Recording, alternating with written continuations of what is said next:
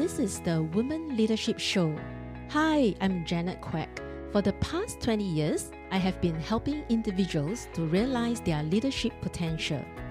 In recent years, I have trained, coached, and engaged leaders across Asia Pacific region to build high performance teams and improve individual engagement and motivation.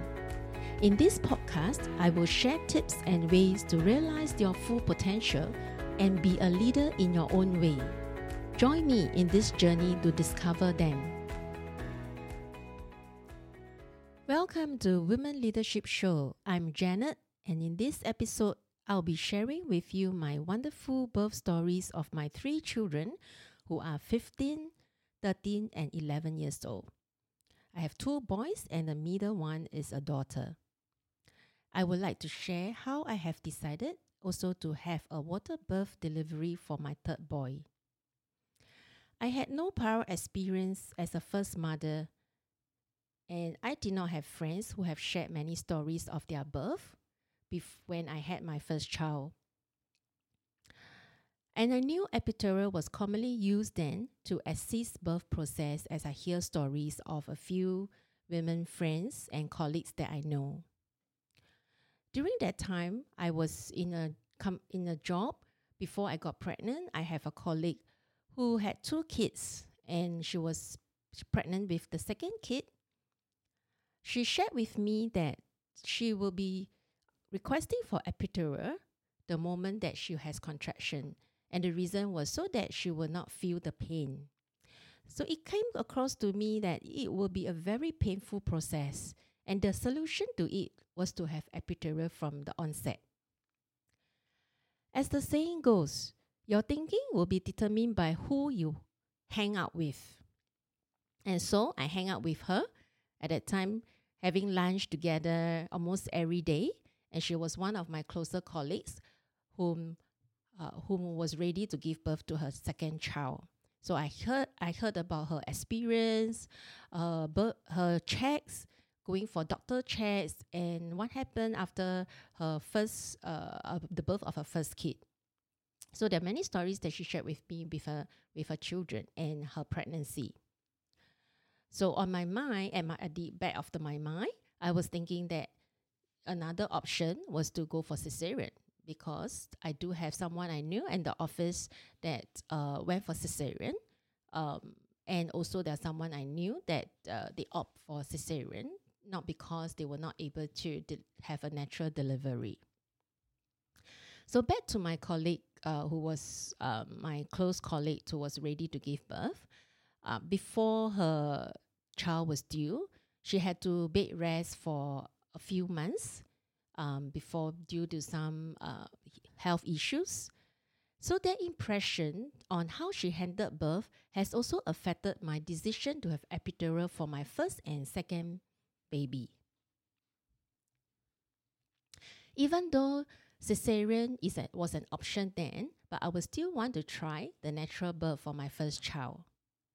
So when came to me when my the due date was near for my first boy, I requested from the doctor that I would like to have epidural uh, because before that I had induction to speed up the process. It was longer than it took as my contractions was uh, over a few uh, a few long hours over the night and day.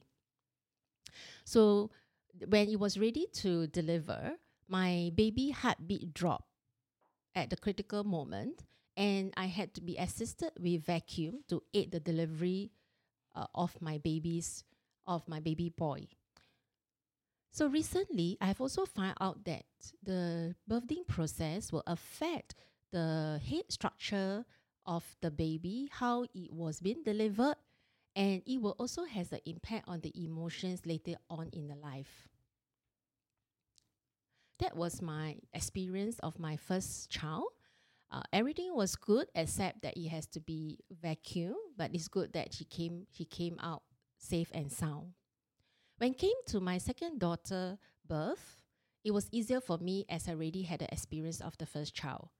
So I would still want a natural delivery, uh, but I I wanted to try what what would it feel if without epidural. So when the time for the delivery, the pain came, it started to get more intense. As much as I wanted to persevere without the epidural, I finally asked for epidural. Yeah, just before my baby came out. So it was a waste because uh, my baby came out shortly, and uh, if I could preserve just a few more minutes, and um, I don't need the epidural eventually.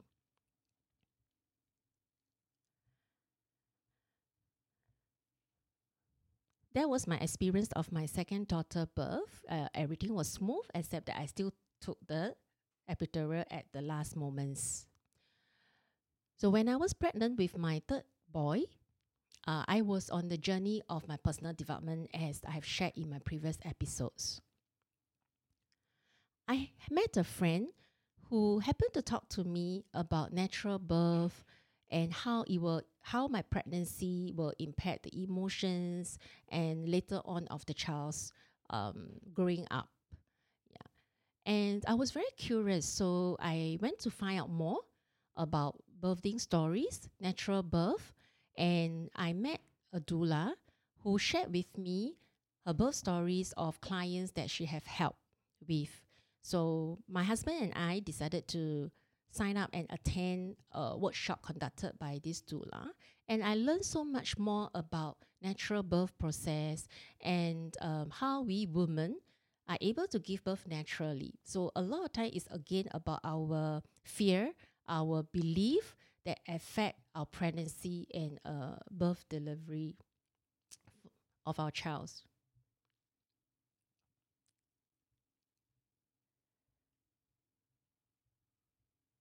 So when uh, two months before my due date of my third baby, I went through a number of classes on breastfeeding as well as natural delivery, and I also found that a lot of medical interventions will can be excluded if uh, if I follow the process and if I prepare myself and a body for the natural birth. And I and I wanted to try uh, something different from my first two child, which is the water birth. So at that time, water birth it was um, very new. There were many clients who went through natural birth and water birth, and I was thinking that if there are so many mothers out there who have tried it around the world, so it must be something good and it's not as bad as what I thought. So I decided to uh, book the water birth, to book with the doctor that who who does delivery water birth, and um, so and prepare myself for it. So when the when the due date came, the contractions came. Uh, I'll, from my first two experience, so I just waited at home and do the breathing exercise, the relaxation exercise, and what I have learned in the classes to help myself to feel comfortable with the support of my husband. Uh, so as not to go to hospital uh, earlier, which I did in my first two child. That's why I was put on induction and other medical inventions. So when I arrived at the hospital with my doula, who's there to support me, the doctor was not there. There was some trainee nurse uh, there to help me.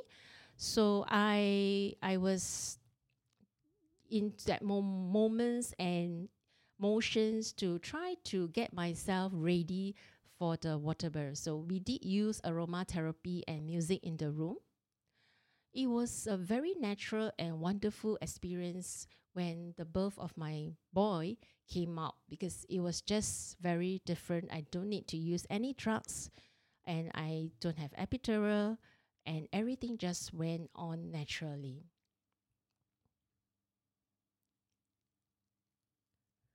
And I felt that um, compared to the first two birth experience, this is less stressful because I already know what to do. I've made, I have prepared myself from the classes that I've attended, and also with the support of the doula and my husband and those in in the room with me.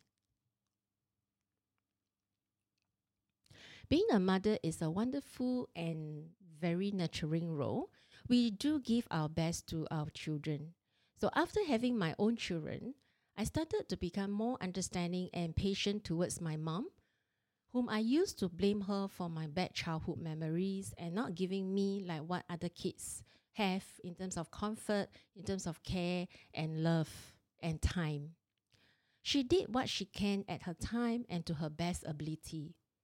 We are all not perfect and we are all lifelong learning for us as a mother.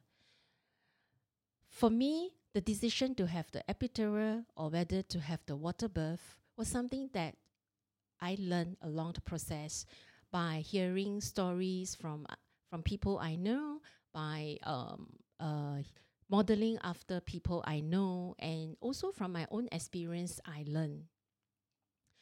From this water birth experience, I have a breakthrough of my beliefs, of my mindset that everything is possible as long as we prepare ourselves, we are willing to try and overcome our fear. In the water birth, it was a natural intervention, so it was a choice that I made. And um, some that I had amazing uh, friends who told me that they were they were amazed with my choice, and um, some of them wanted to try, but um, they have their own fears and they are they are not sure what to expect and all. So it's okay. Yeah, so I can share with them my stories and I can share with them with my experience, but I understand that not everyone um, is ready for it, or they also make a choice what is comfortable comfortable for them and their birth. I have also learned from this experience is that it is never too late at any time to make changes. When I had my third uh, baby as the water birth, it was only two months before I decided to have a water birth. So I have to I have to forget about all the plans about uh, the epidural, the usual birth that I used to have, and gain new knowledge about how can I do differently in my third in my for my third child.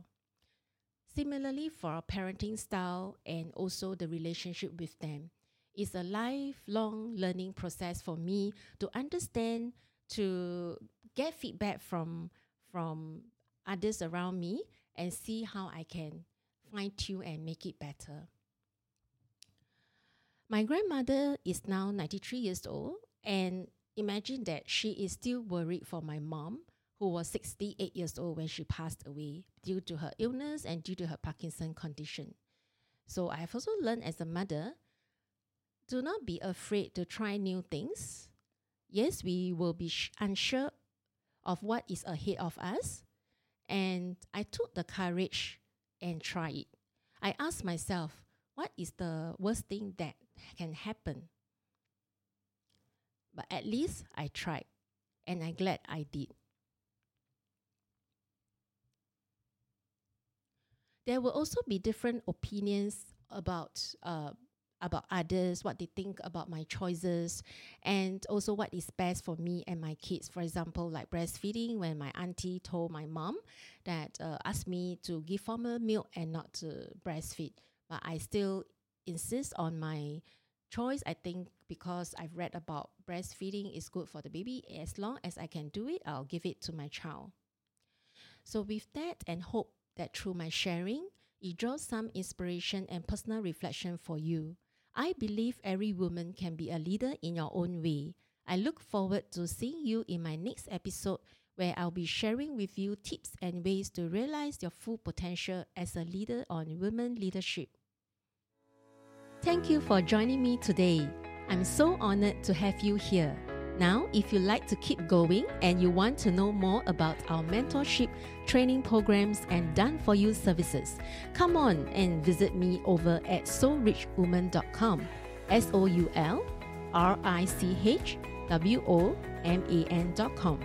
If you happen to get this episode from a friend or a family member, be sure to subscribe to our email list over there because once you are subscribed, you will become one of my Soul Rich Woman family. You have the power to stage and compose it the way you want it to be. Sending you my wishes, and I speak to you soon.